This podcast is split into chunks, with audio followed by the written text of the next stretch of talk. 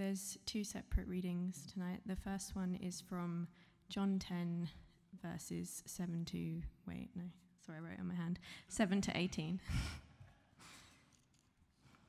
Therefore, Jesus said again, Very truly I tell you, I am the gate for the sheep.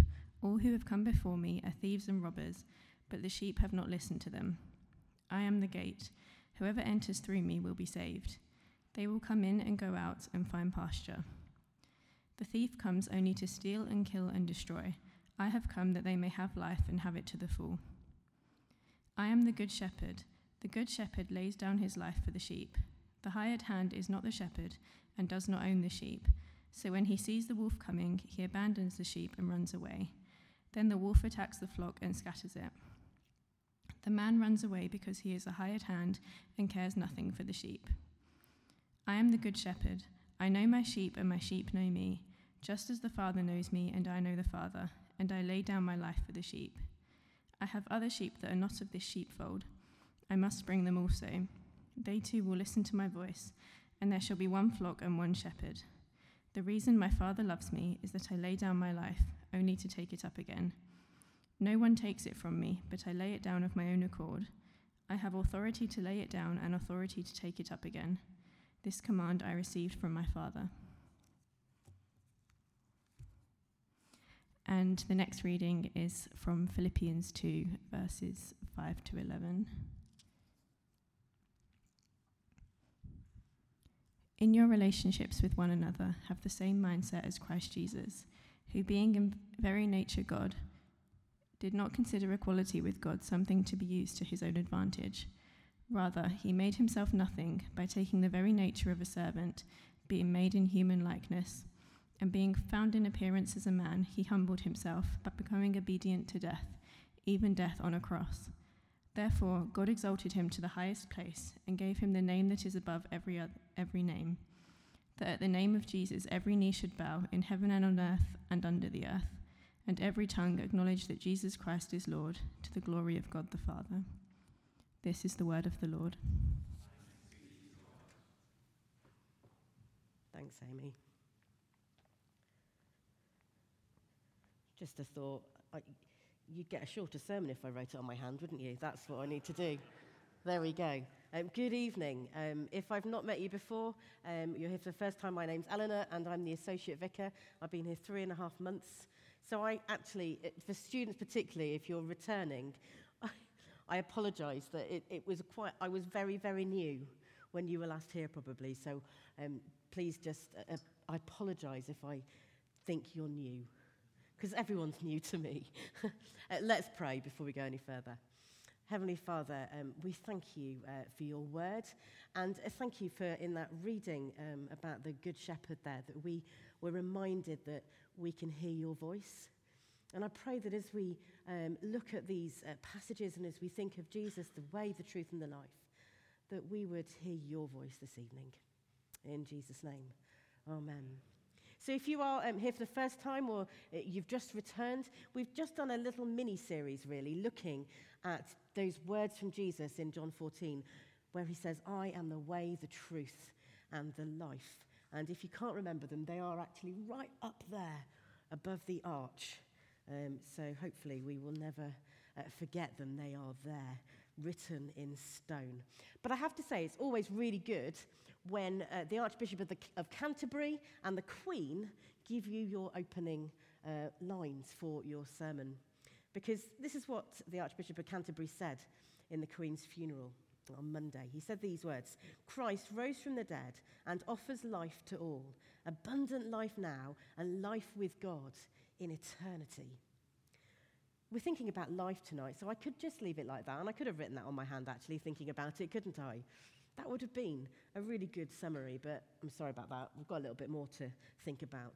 Um, those words from the Archbishop of Canterbury's uh, sermon at the Queen's funeral, and um, I thought he did a brilliant job. Just 500 words, and he um, produced something that just made us think. And he, he spoke to, what is it, 4 billion people?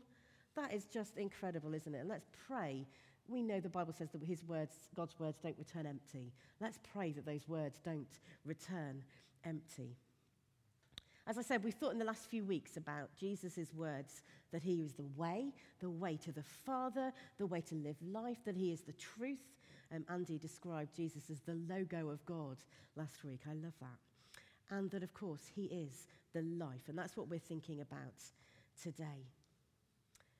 And in the Queen's funeral, we were reminded of those words from John 14, which the Queen chose. And, and actually, one of the good things is that that's really good. It reminds us that, you know, we've got royal approval for looking at these words.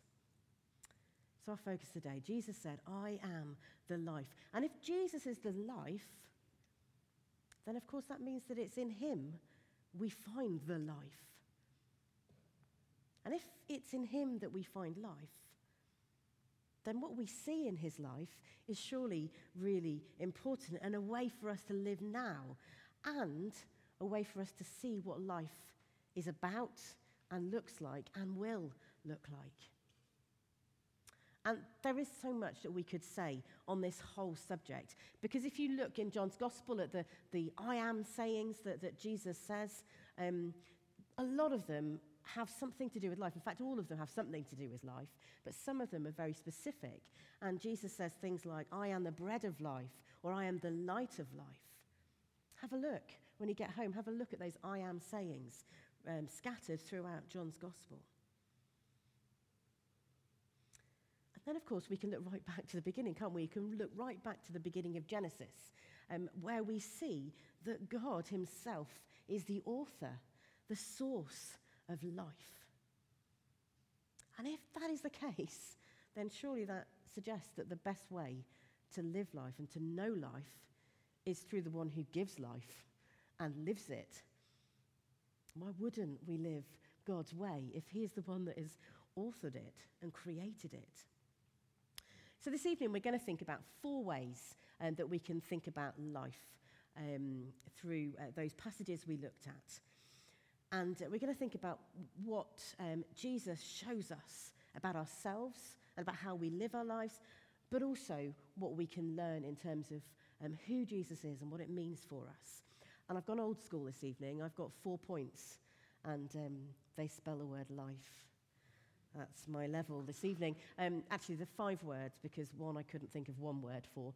Um, and so I'm going to tell you what those words are now, because I know if you're anything like me, you'll be thinking about what they're going to be. So if I tell you them now, you won't be doing that. And those words are loving service, fullness, eternity. I've missed one. That doesn't spell life, does it? Loving service, intimacy. There we go.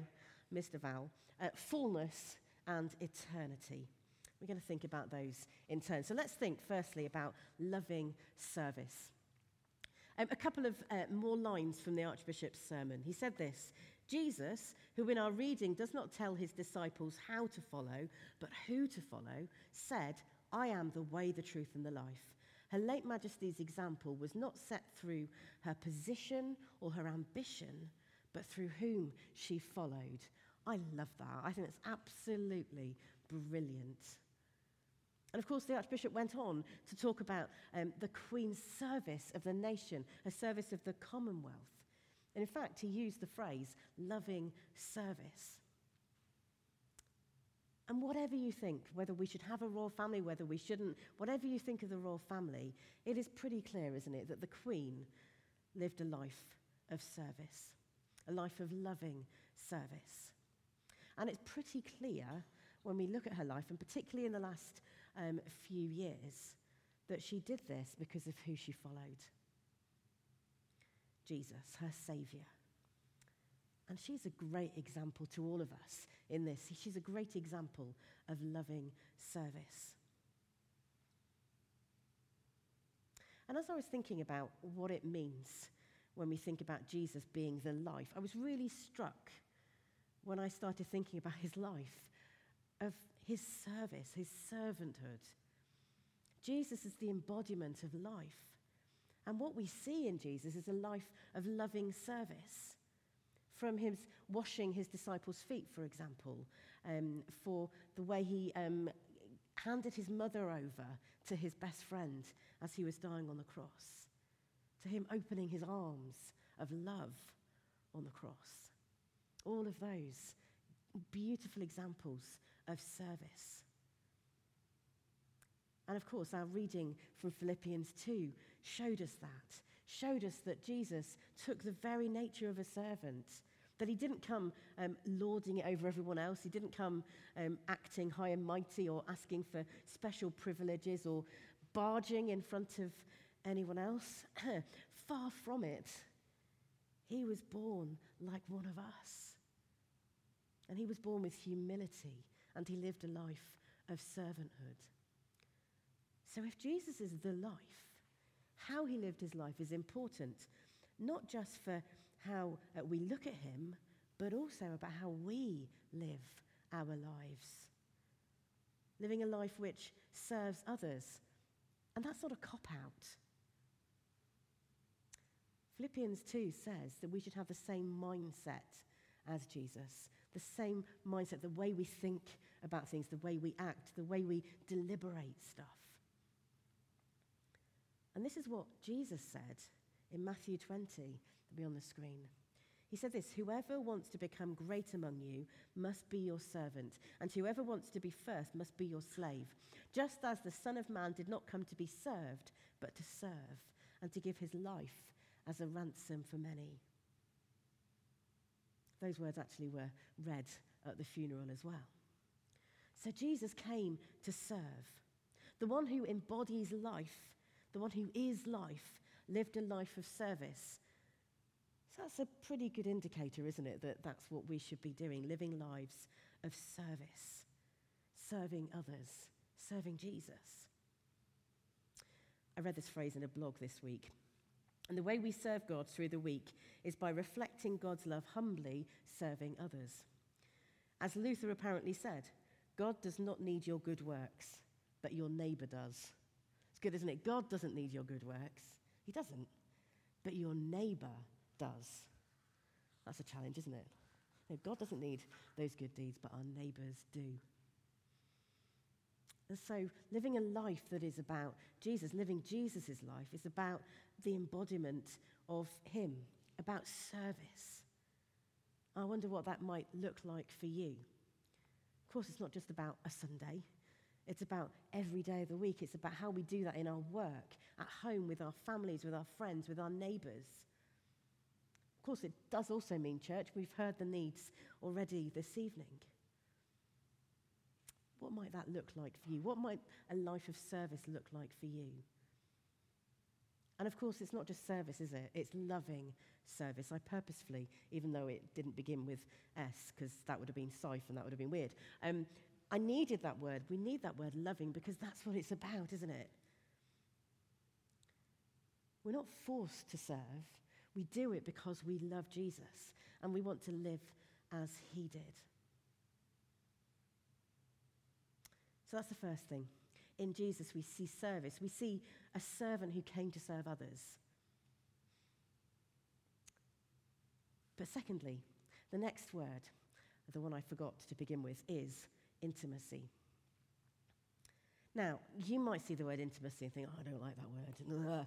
It's, I just, yeah, I just don't like it. Um, maybe because you struggle with it. And for some of us, um, it has difficult memories, it has unhelpful connotations. Um, actually, yesterday we had a day with um, Living Out, and Ed Shaw was speaking, and um, uh, read, uh, really worth reading his books. And the plausibility problem is great. And in that book, he talks about the fact that he once Googled the word intimacy. And um, don't do it, that's, that's all I'm saying. He, he Googled the word intimacy, and 99% um, of the results of his search were about sex. That shows us what the world thinks of intimacy. Someone said to me yesterday, actually, that the intimacy we find in Jesus is, is very different from the intimacy that we, we find in, in a marriage um, or in the way we think about it. That's so true. Because what we find is that we have a narrow understanding of intimacy. But if the word gets in your way, then think of it like this think of it as knowing Jesus deeply and growing to know him even more deeply. And I want to suggest that life God's way involves getting to know Him. And the best way, of course, is to know Jesus, is to know the life. Later in John 14, um, where Jesus says those words, I am the way, the truth, and the life, Jesus says these words, and they'll be on the screen as well. He says, I and the Father are one. I am in the Father, and the Father is in me. Just think about that for a moment. If we know Jesus, therefore we know the Father as well. And of course, you know what I'm going to say because if I'm going to start talking about getting to know Jesus, you know when we want to get to know someone better, when we need to get to know someone better, what do we need to do? We need to spend time with them. it's a pretty obvious statement, really, isn't it? But I don't know about you, but sometimes I find that really hard. It's much easier when it's someone in a room with me. But when I start thinking about growing my relationship with Jesus, it's, it's much harder. And I find myself, instead of opening the Bible on my phone, which is not a good way to do it. Actually, it's much better to have a book, really. Um, I find myself going on Wordle or Facebook or whatever it might be. Note to self read the Bible in a book form. It might help me. But it's true, isn't it? It's a hard relationship to grow. But those of us who know Jesus and spend time getting to know him know that the more we know him, the better it is, and the more we want to know him. And that is what intimacy is at its heart, isn't it? It's knowing someone deeply as they know us. Because don't forget, Jesus knows you and he loves you and he wants to grow that relationship with you, even when there are things that you'd wish he didn't know about you. He still knows you and wants you to know him better as well. And so, if Jesus is the life, then getting to know him intimately is the way to go to have life God's way. Knowing Jesus means knowing the Father. And surely the more we know him, the more we experience life in him as well. Another of Jesus' sayings actually is, I am the vine. And then he says, Remain in me, and I in you, and you will bear much fruit. So, how might you remain in him? And of course, remaining in him isn't sort of just sitting there and not doing anything, it's bearing fruit, it's an active remaining. And of course, this intimacy with Jesus is, is just a foretaste of what's to come. You may uh, think back to, to moments when you just really recognize that you're in God's presence. That is a foretaste of what is to come. And in those moments, it's encouraging, isn't it? When we have those moments and we think, Yes, God, you're with me. But intimacy is also about relationship with others. Yesterday at the Living Out Day, we were reminded um, that as Christians, we're part of the body of Christ. And we can have intimacy with our friends and with those around us because actually, when we live um, with one another around us, we are living Jesus' life as Jesus' body. That is also intimacy. Okay, moving on. Uh, next one is fullness. And when we get to this one, um, we see it very easily in that passage from John 10, don't we? Um, Jesus came to bring life in all its fullness. Other versions say he came to um, um, bring life, abundant life. But he said these words that are on the screen. He said, I am the gate. Whoever enters through me will be saved. They will come in and go out and find pasture. The thief comes only to steal and kill and destroy. I have come that they may have life and have it to the full. But a bit like when we think about the word intimacy, when we start thinking about having life to the full, we can find ourselves thinking of that in in a worldly way. You know, in the world, we can think of abundant life and we can often see it as what we get, the stuff that we have. Um, whether that might be the, the, good food that we might enjoy, or, or going out and having a few, more, few too many glasses of wine, or whatever it might be, or something that we might see as a little bit more superficial. Or it might be that we think of life to the full and it's all about, you know, our relationship status and how many children we've got or don't have and things like that. And of course, those things, nothing wrong in any of those things. But that isn't what the fullness of life Jesus is talking about is. We almost need to change our mindset on what it means to live life in its fullness. Because we know, we look at Scripture and we see that faith in Jesus doesn't mean we get everything that we want or everything will be perfect. Jesus said, Take up your cross and follow me. And even when we look at the Queen, for example, you know, she would have not had a problem getting the food she needed or wanted or anything like that. She was the Queen of England.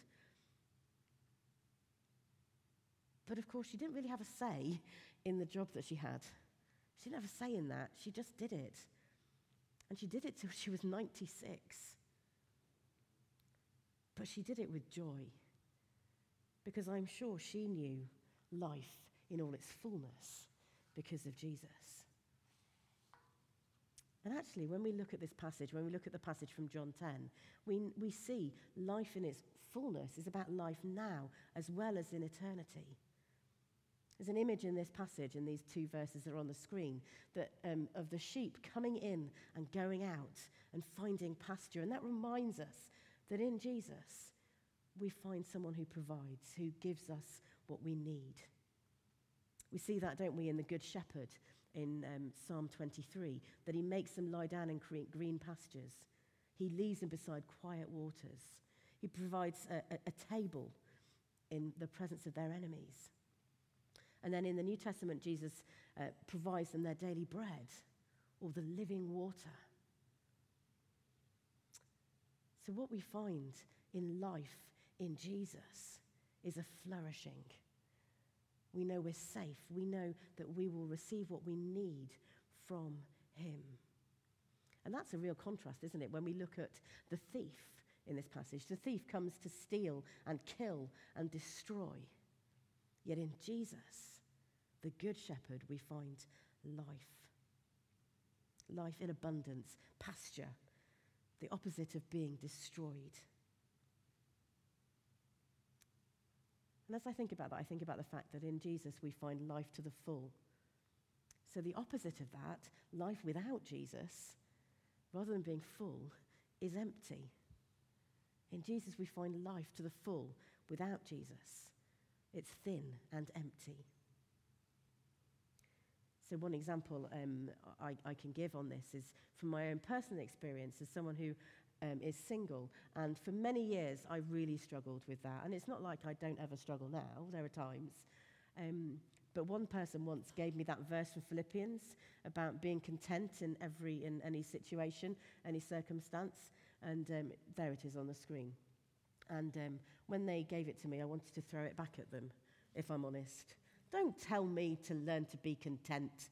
Um, but I gradually found God working on me to realize that I could be content in Him. I didn't need stuff, I didn't need a relationship to have any of those things. It's through Jesus I receive the strength I need. And it's through Jesus that I can find the contentment I need. That is the secret. He is the secret. So it might be this evening that you are um, thinking, oh, am I, d- can I do that? Do I live this fullness of life? Or maybe you're thinking, actually, my attitude is more to the stuff and things like that. Well, let's um, recognize that in Jesus we can have fullness of life. But let's ask Him to change our mindset on what that is and what that looks like. Finally, um, of course, in Jesus, we find life in eternity. We can't ignore that, can we? You know, if Jesus is the life, then what he shows us is the way to eternity. In him, we find life in eternity, not just for now, but in eternity. And what I want to say to us this evening is what we really need to do, isn't it, is to look up. So often we find ourselves looking down at our lives, don't we, and sort of trying to keep going, going through the daily trudge um, finding life really difficult. And let's face it, it's really hard at the moment, isn't it? All this stuff going on around us. But I challenge you and I encourage you look up. Look up to what Jesus has won for you on the cross in his resurrection. Because if you believe and trust in Jesus, you will rise and will be with him in eternity. Towards the end of that passage in John 10, Jesus says that he um, came to lay down his life only to take it up again. And in that reading in Philippians 2, we saw that beautiful image of Jesus um, rising and every tongue confessing who he is and worshipping him. Jesus showed us that life in eternity is possible. In his death and his resurrection, he broke the curse of death and he opened up a way to eternal life. In the message version of this passage in John 10, it says this I came so they can have real and eternal life, more and better life than they ever dreamed of. I think that's a really helpful way of thinking of it. So look up, look up. Actually, look up there. That reminds you that Jesus is the way, the truth, and the life. So, how do we find life in Jesus? We find it through loving service as we live the way Jesus did, with his mindset. We find it through intimacy with him and his people. We find it through knowing the Father as um, through knowing Jesus. We, th- we, we find it through knowing the fullness of life that Jesus offered, through contentment. And we find it through the hope of eternity, which impacts how we live now. And so, if Jesus is the life, then this is true life. Not a, a worldly life, but a life with the hope of eternity in relationship with Jesus, loving him and serving him and others. And what Jesus says is, Follow me. At the start, I mentioned some words from the Archbishop. Here, he, these are the words again. Jesus, who in our reading does not tell his disciples how to follow, but who to follow, said, I am the way, the truth, and the life. Her late Majesty's example was not set through her position or her ambition, but through whom she followed. So, who do you follow? If it's Jesus, then this is the life available to you. If it's not, well, why not think about it? Come and find out more through Alpha. But let's hold on to the life that we can find in Jesus. Let's pray.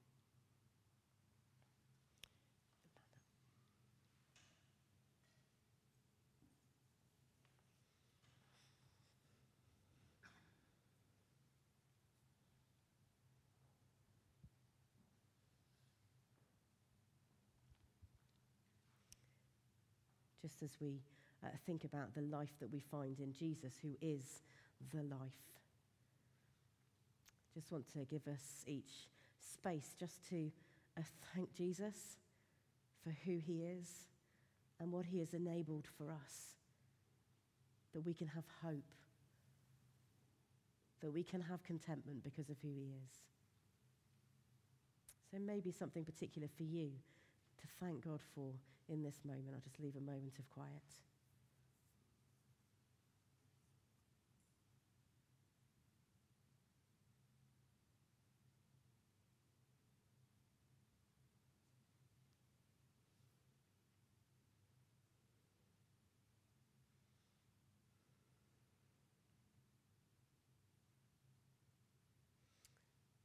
And Heavenly Father, I pray for each one of us here this evening, whatever uh, we are facing. Lord, we recognize that these are difficult times that we're in. So we ask that you would help us to look up, to see you, to be reminded of what we find in you. And I pray for anyone here this evening who is uh, particularly struggling at this time. Pray for anyone who really doesn't uh, feel like they have any contentment in their life, recognizes that they need uh, fullness in you. Lord, would you come alongside them this evening? Would you bring your peace, a real sense of your presence with them? And Father, for each one of us, thank you for what you have done. Help us to live lives this week that serve you and worship you. Help us to uh, live lives that acknowledge who you are. Help us to have your mindset this week. In Jesus' name, amen.